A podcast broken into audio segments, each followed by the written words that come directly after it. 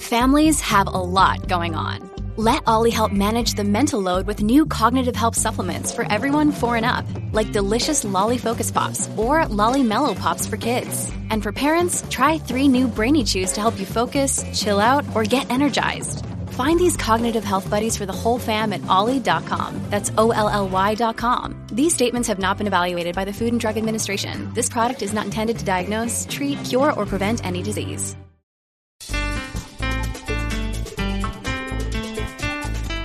Hello, everyone, and welcome to this Wealth Track Extra on maximizing your charitable giving. I'm Consuelo Mack. I'm joined by Pamela Norley, the president of Fidelity Charitable, which launched the first national donor advised fund program in the country and is second only to the Bill and Melinda Gates Foundation in grant making. Fidelity Charitable was started by Fidelity, but it is a completely independent public charity whose mission is to make giving simple, effective, and accessible. And Pam, it's lovely to have you here again for another conversation for our Wealth Track audience. Thanks so much for joining us. Great to be with you. Let's talk about why I've got you on at this particular time of year, and it is the holiday season. It is the time of year where many of us focus on giving. Uh, of course, you think about it year round, as we all should as well. But this year, I wish you would. Uh, there's a well, I think after listening to you, we're going to. But um, this year, we have tax reform legislation to think about. Um, we don't quite know how it's going to all end up, but uh, but it, there's got some big changes ahead, one way or the other.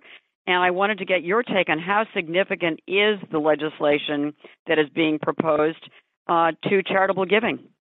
So I think the tax reform, as optimistic as, every, as everyone is right now, will have a significant impact on giving season, as we call it at Fidelity Charitable. The last two months of the year, Americans donate tens of billions of dollars to charity, and so we have to be prepared to handle all of the donors and advisors and nonprofits that we're working with. And because we are anticipating reductions in tax rates, people recognize that they get a higher benefit by giving in 2017 if the tax reform uh, new rates are going to take effect in 2018.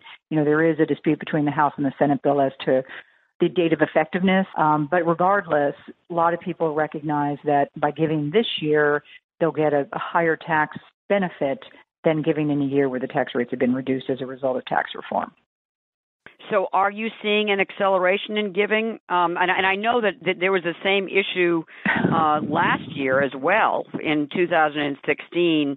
That with the then new Trump administration uh, coming in, uh, a, a, lot of accountants were telling their clients, "Look, you know, we, we don't know what the tax effects are going to be next year, but you know, let's accelerate it in 2016." Um, are you seeing the same thing happening in 2017? We are absolutely seeing the same thing happening. I think, you know, we had unprecedented giving in 2016, and we are way out ahead of even those volumes for 2017. So, really haven't seen much of a slowdown this year, surprisingly. Uh, I think people just very focused on the strong markets and take advantage of uh, the gains that they've realized through that. Two is just a lot of focus on the various needs of nonprofits as a result of the shifting political environment. And then three, I think you know, the donor advised fund model that we support at Fidelity Charitable has really picked up steam. I think as a result of making the experience kind of Amazon like, people realizing it's easier it's easier to do their giving than it's been in the past and then taking advantage of donor advised funds for that purpose. So, what are you telling your donor advised fund clients, uh, the, the current ones and potential ones, as far as giving this year uh, and and giving next year? What what kind of advice are you giving? Has there been any change in what you're telling them from the past? No, and frankly, we generally will look to the advisors, and the, the donors will look to their advisors or, or tax experts to kind of give them guidance on their own particular circumstances. We have, though, been educating our donors and advisors around the anticipated tax consequences with tax reform, which could make it more advantageous to give your giving this year. Um, that uh, if you're focused on tax benefits, and this is probably a, yet another year for you to be uh, thinking about accelerating your giving. And let me ask you what you're hearing from the charities uh, that you know you're directing your donor donors to in your giving accounts, or that that they uh, you know have chosen themselves um, especially with the, uh, the the standard deduction being raised.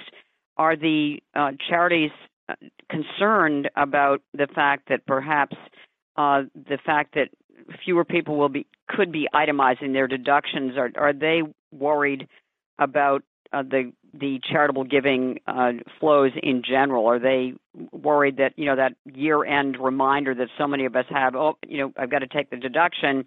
If there are a few of us taking that standard deduction, possibly with um, new legislation, are are they afraid that there are going to be fewer people giving?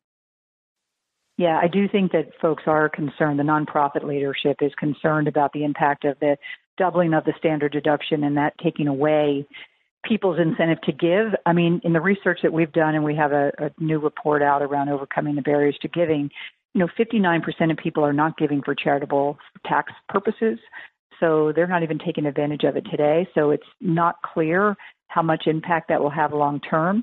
But I do know that a lot of the nonprofits are concerned about the tax reform as, as a result of the doubling deduction. And uh, you know, I think it's, it's I think it's a little still, still too early to tell whether or not that's going to have big consequences on that on charitable giving. Can, can you tell us a little bit about the the trends in philanthropy that you're seeing uh, this year? And I know you know we've had a a roaring bull market once again.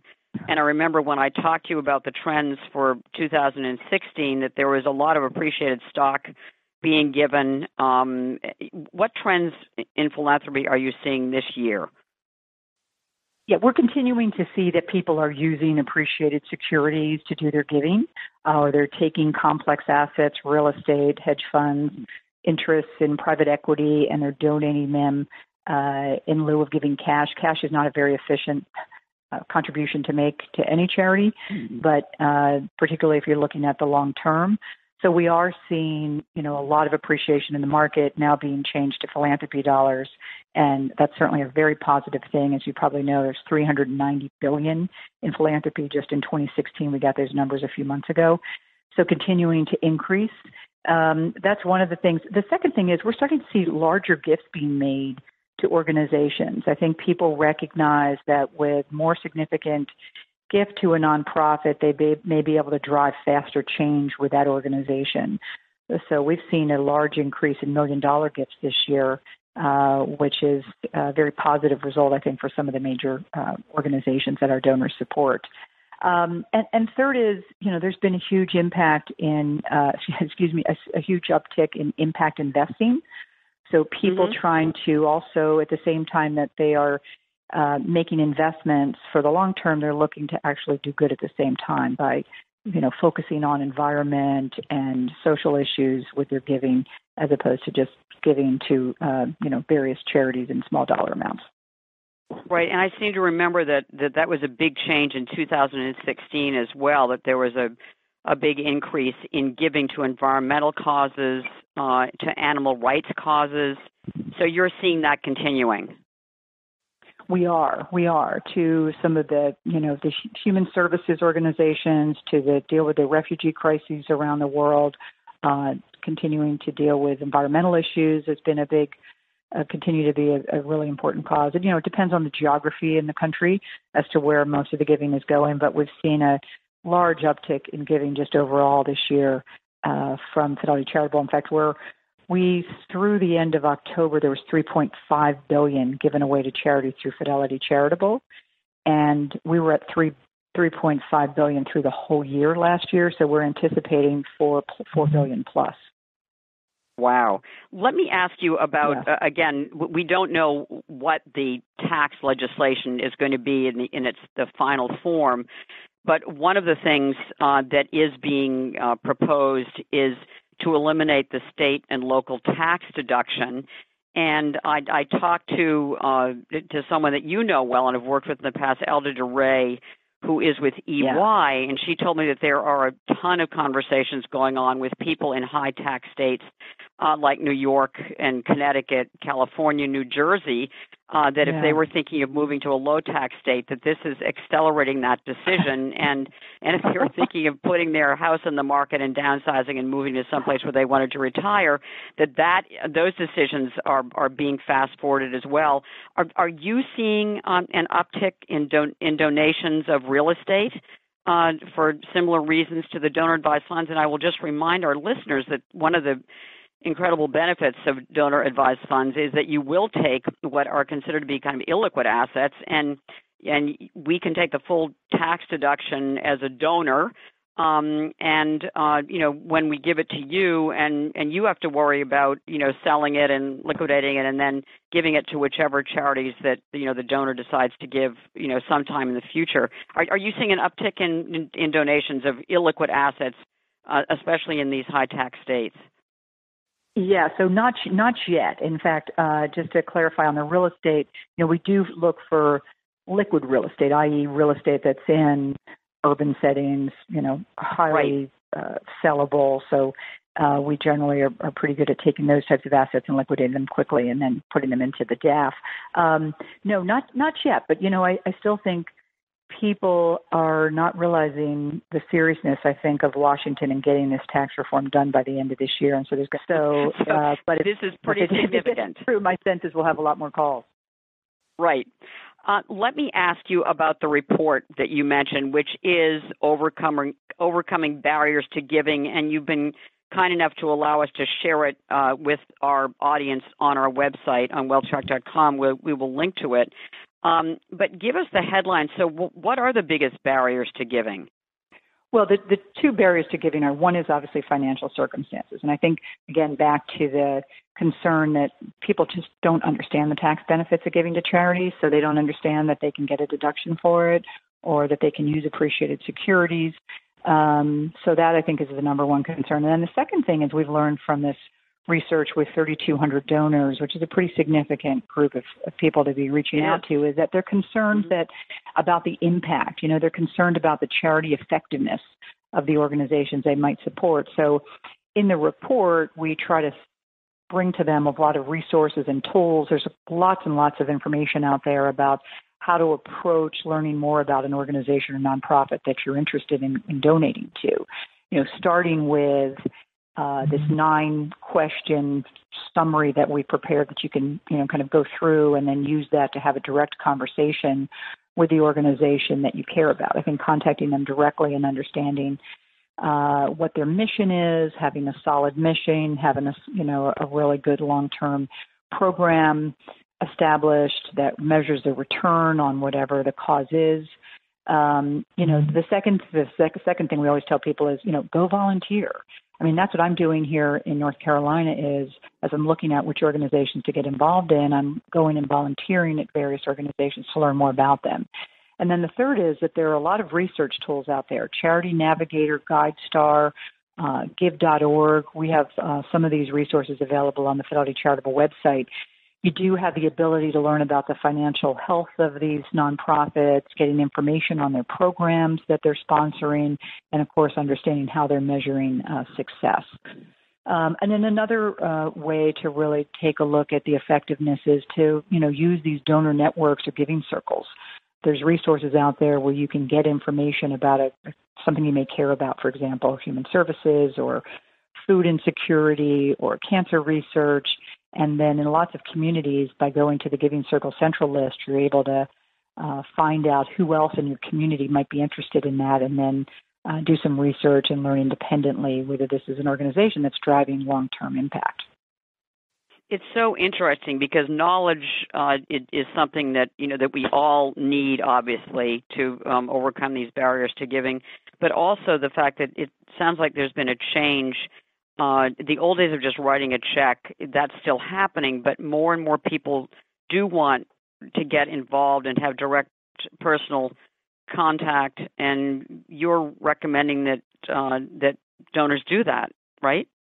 They do. Yeah, you get you really get to you, number one, you have a chance to meet uh, the leadership of the organizations, generally people that um, you know that are that are on the ground are the people that care most about the cause and leadership is there so you get to know and interact with them Two is you get to see actually what you're doing, you know, what, what work is being done to further the cause. And then three, what I've always found is you get to meet other people that care about that organization and you can question and learn from them, uh, you know, what, what effective measures of that particular nonprofit are that allow you to, to decide whether or not you want to be part of it. One of the most important things is you really have to think about what's your philosophy with respect to giving?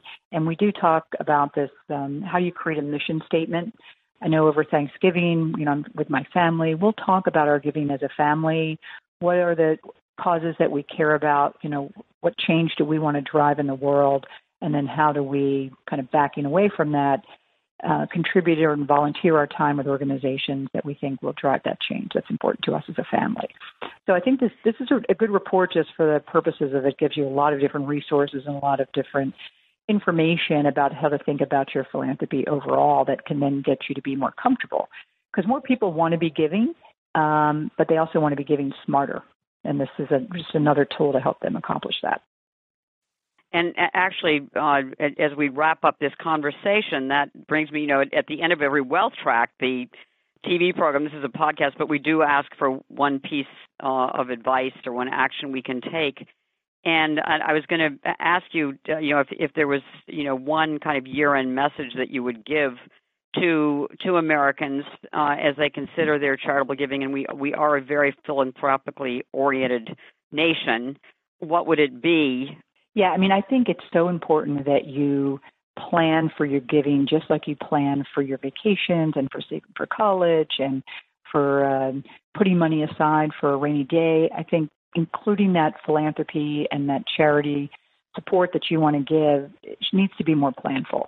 And I think a lot of us, you know, we just kind of write a check at the end of the year, we make a contribution into your DAF at the end of the year, and it's something that really requires much more foresight and planning and thought um, so that you can be more satisfied with it and get more joy from it and, and drive more impact long term. So, Pamela Norley, President of Fidelity Charitable, thank you so much for joining us and giving us such good ideas about how to be more impactful with our philanthropy. We really appreciate your being with us. Thank you very much, Consuelo. It was wonderful to be with you.